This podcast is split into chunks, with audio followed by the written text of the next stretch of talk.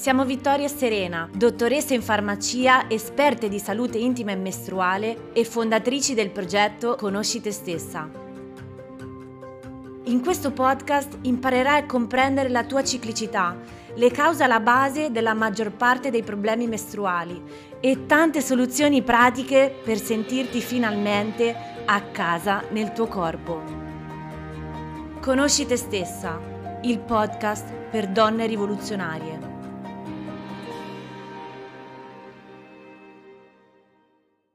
Ciao bellezza, bentornata al nostro podcast Conosci te stessa, il podcast per donne rivoluzionarie. Qui è Vittoria e oggi voglio parlarvi di mestruazioni in ritardo. Ecco, questa è l'espressione che viene comunemente utilizzata, ma tra poco vedremo perché in realtà è assolutamente sbagliata. In particolare voglio andare a fare una bella panoramica di vari fattori che possono andare ad influenzare o meglio ritardare o anche bloccare la nostra ovulazione. Quindi ecco, già avrei capito l'errore della frase ovulazione e non mestruazioni, ma tra poco vedremo perché. E diciamo che andremo a vedere quei fattori un po' più scontati, tra virgolette, cioè fattori di cui magari hai già sentito parlare e altri un po' meno scontati, cioè più inusuali, di cui quasi sicuramente non hai mai sentito parlare, ma che possono andare a ritardare o addirittura bloccare la nostra ovulazione. Quindi, prima di entrare nel clou del discorso, voglio farvi una premessa importantissima. Magari se ci segui da un po' avrai già intuito qual è l'errore della prima frase che ho nominato, cioè mestruazioni in ritardo.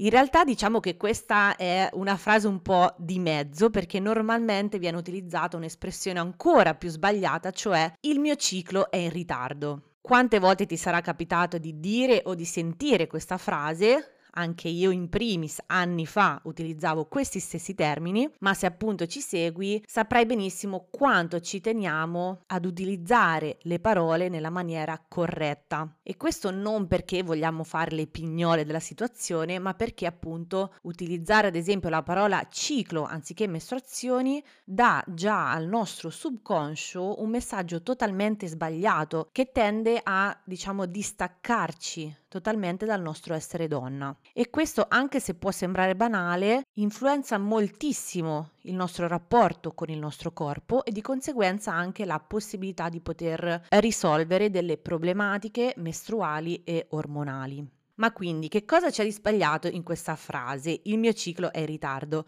Ci sono ben due errori.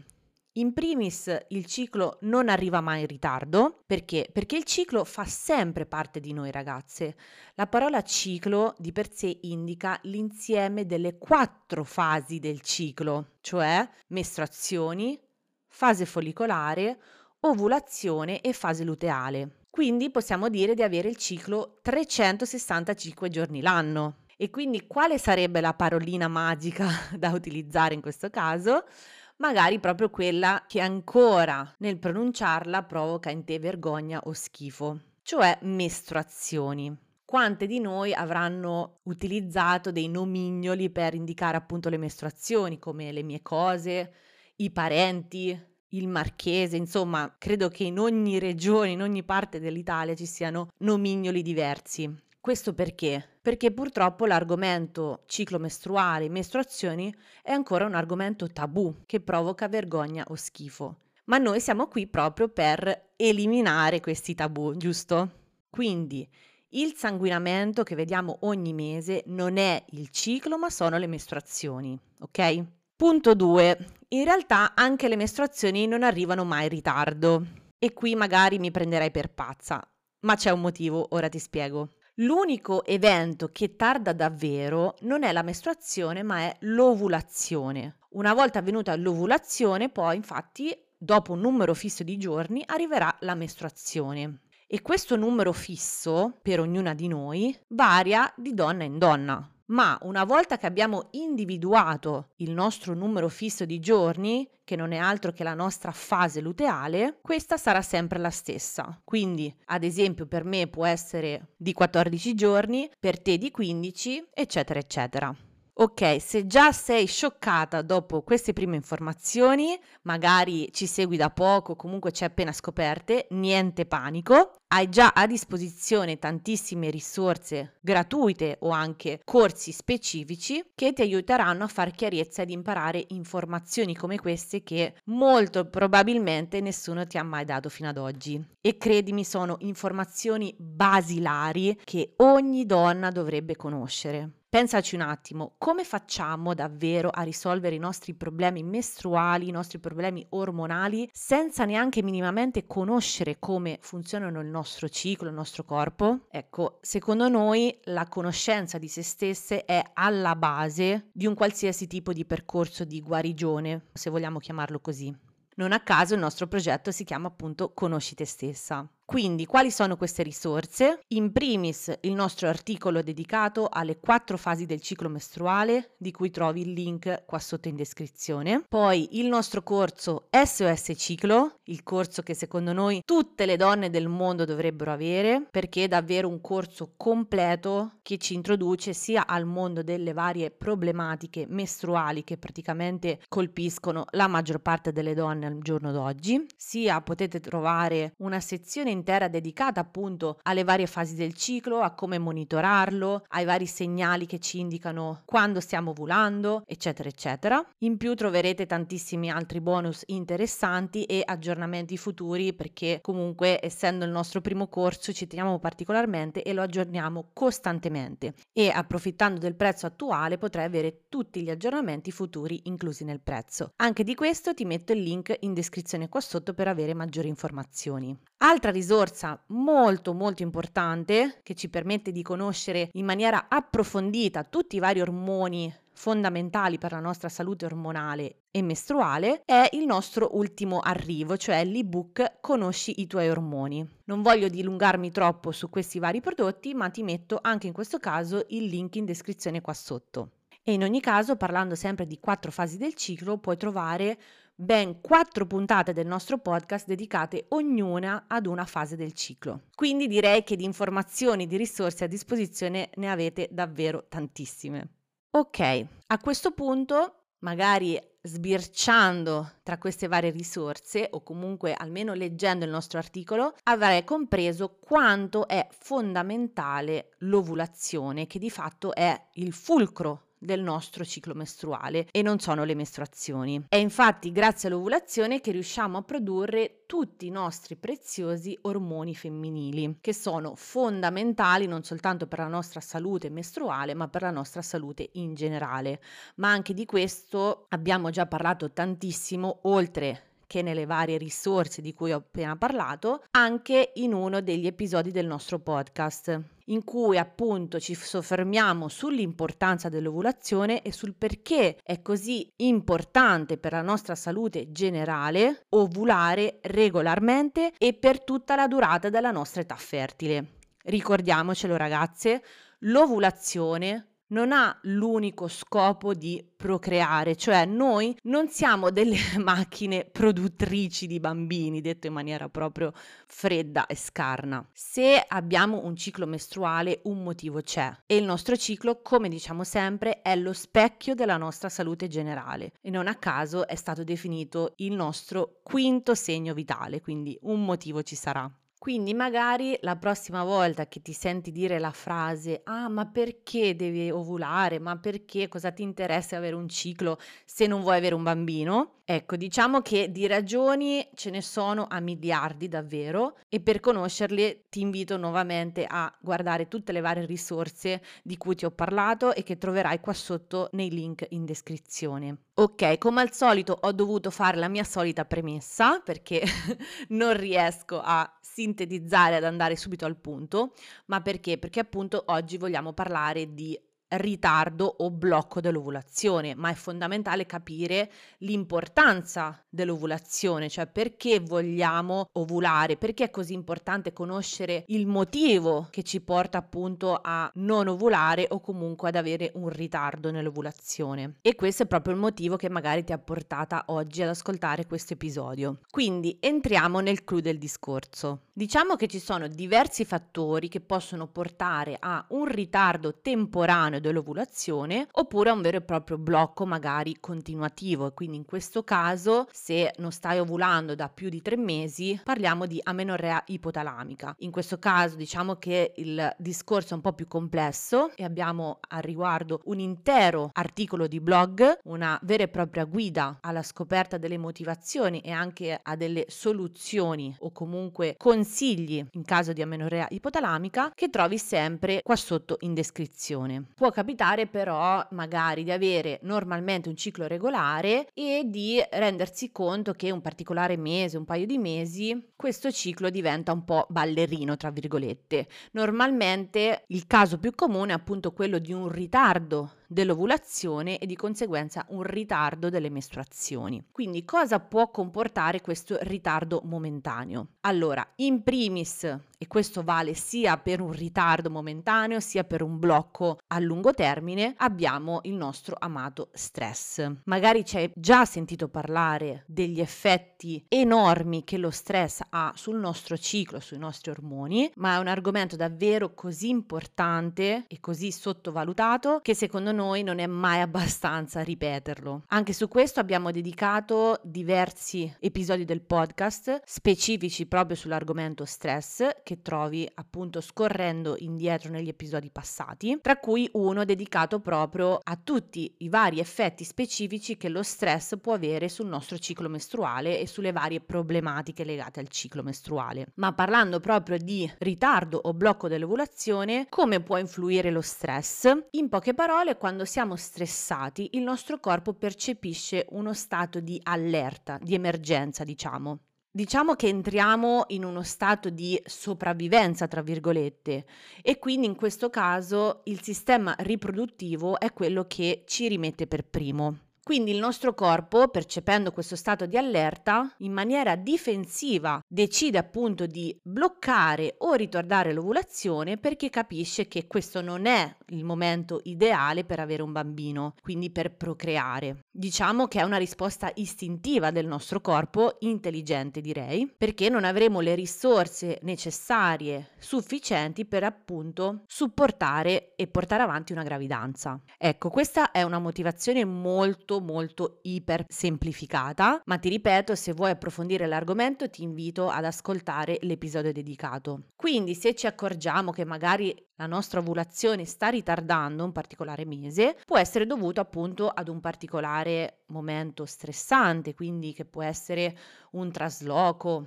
un cambio di lavoro, un momento particolarmente difficile a livello universitario, di esami, una situazione difficile in famiglia, una rottura con un partner, insomma, tutti eventi stressogeni che influiscono tantissimo sul nostro ciclo mestruale e normalmente appunto il primo a rimetterci è l'evento fulcro del nostro ciclo, cioè l'ovulazione. Ma diciamo che questo è uno dei motivi di cui magari ci hai già sentito parlare tantissime volte, tra virgolette scontato, anche se scontato non lo è assolutamente. Vediamone anche altri di cui magari hai sentito un po' meno parlare, come ad esempio un viaggio, un cambio d'orario, un jet lag, queste sono tutte situazioni che possono ritardare momentaneamente la nostra ovulazione.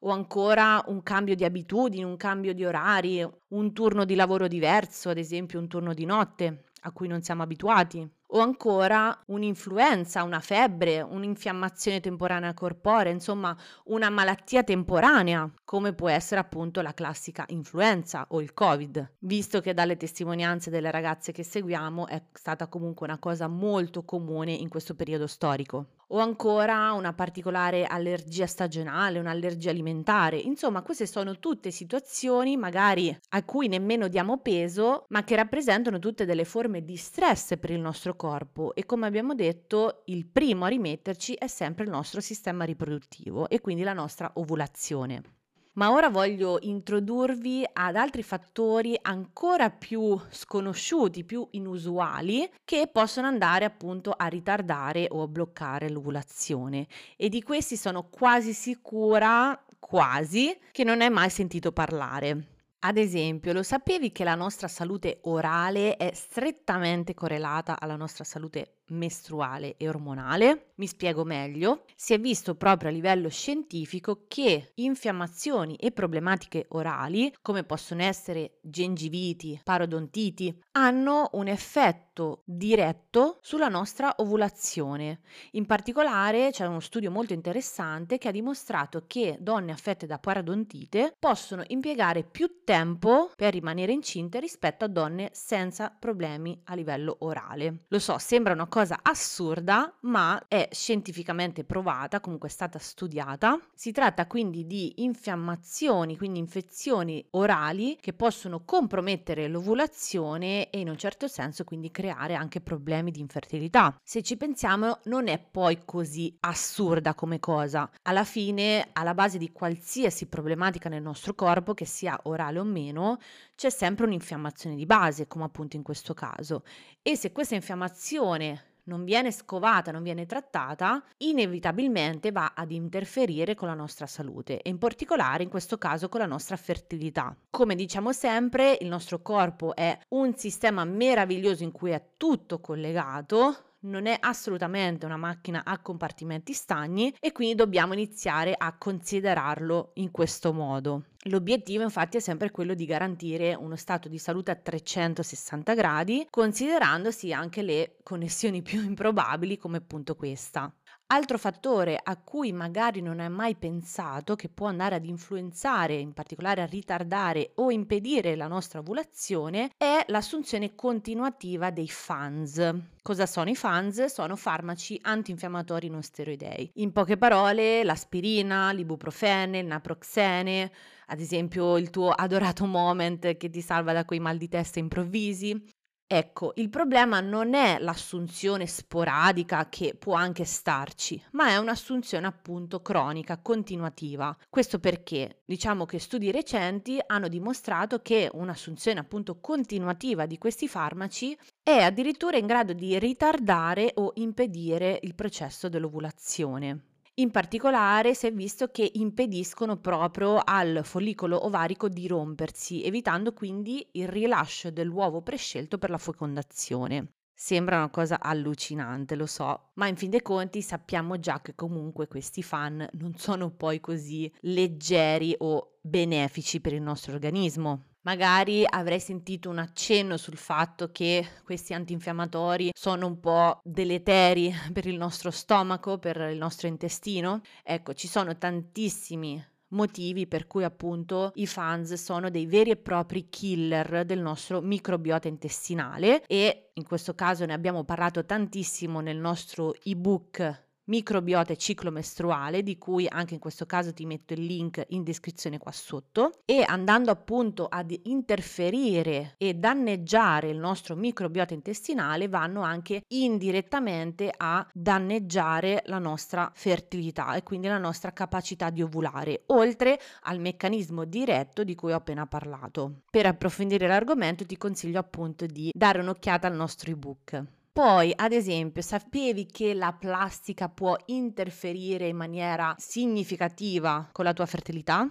Ecco, anche qua non prendermi per pazza, ma ci sono delle ragioni molto scientifiche dietro. In particolare, in questo caso, parlando di plastiche, mi riferisco al BPA, cioè il bisfenolo A, che è una sostanza chimica utilizzata per produrre le plastiche dure. Non viene utilizzata solo per questo, possiamo trovarlo anche nel rivestimento delle lattine del cibo in scatola, nell'infradito, insomma, recipienti di plastica con cui veniamo a contatto ogni giorno, i classici Tupperware e tanto tanto altro. Il BPA BPA perché è rischioso per la nostra salute? Perché è fondamentalmente uno xenoestrogeno, cioè è un vero e proprio interferente ormonale che in primis inibisce la crescita del follicolo ovarico e quindi inibisce anche il rilascio dell'uovo all'interno del follicolo destinato appunto ad essere fecondato. Purtroppo però il BPA è implicato in tantissimi altri problemi mestruali, dalla PCOS all'endometriosi, agli aborti spontanei, le nascite premature premature, insomma è una sostanza davvero davvero deleteria a livello ormonale. Non sto ad approfondire ora il discorso perché ne abbiamo ampiamente parlato in un modulo dedicato all'interno del nostro corso SOS Ciclo. Infatti uno dei bonus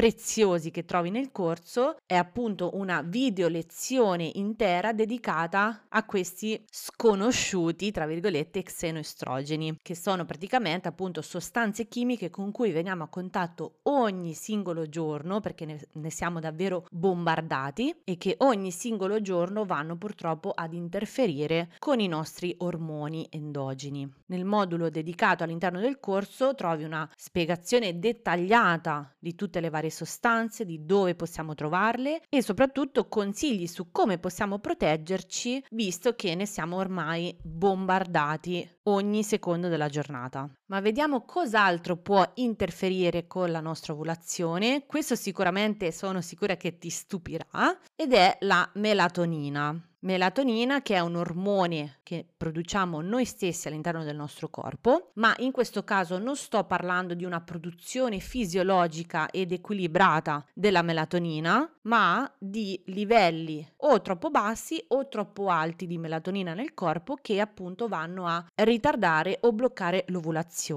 Visto che si tratta di un argomento molto interessante, vorrei parlarvene nel prossimo episodio, quindi vorrei addentrarmi un po' più nel dettaglio nel motivo per cui la melatonina può interferire con la nostra ovulazione e nel discorso integrazione che ormai va molto di moda, cioè l'integratore di melatonina per dormire, per intenderci. Per oggi direi che posso fermarmi qui. Ho voluto fare una bella panoramica di diversi fattori che possono interferire con la nostra ovulazione, ma se vuoi saperne di più su questi fattori, diciamo più inusuali che possono ritardare o bloccare l'ovulazione, abbiamo dedicato anche un intero articolo di blog a riguardo, di cui ti metto sempre il link qua sotto in descrizione. Spero che anche questa puntata ti sia stata utile per scoprire cose nuove su di te, sul tuo corpo, sui tuoi ormoni e spero di rivederti nella prossima puntata con il nostro approfondimento sulla melatonina.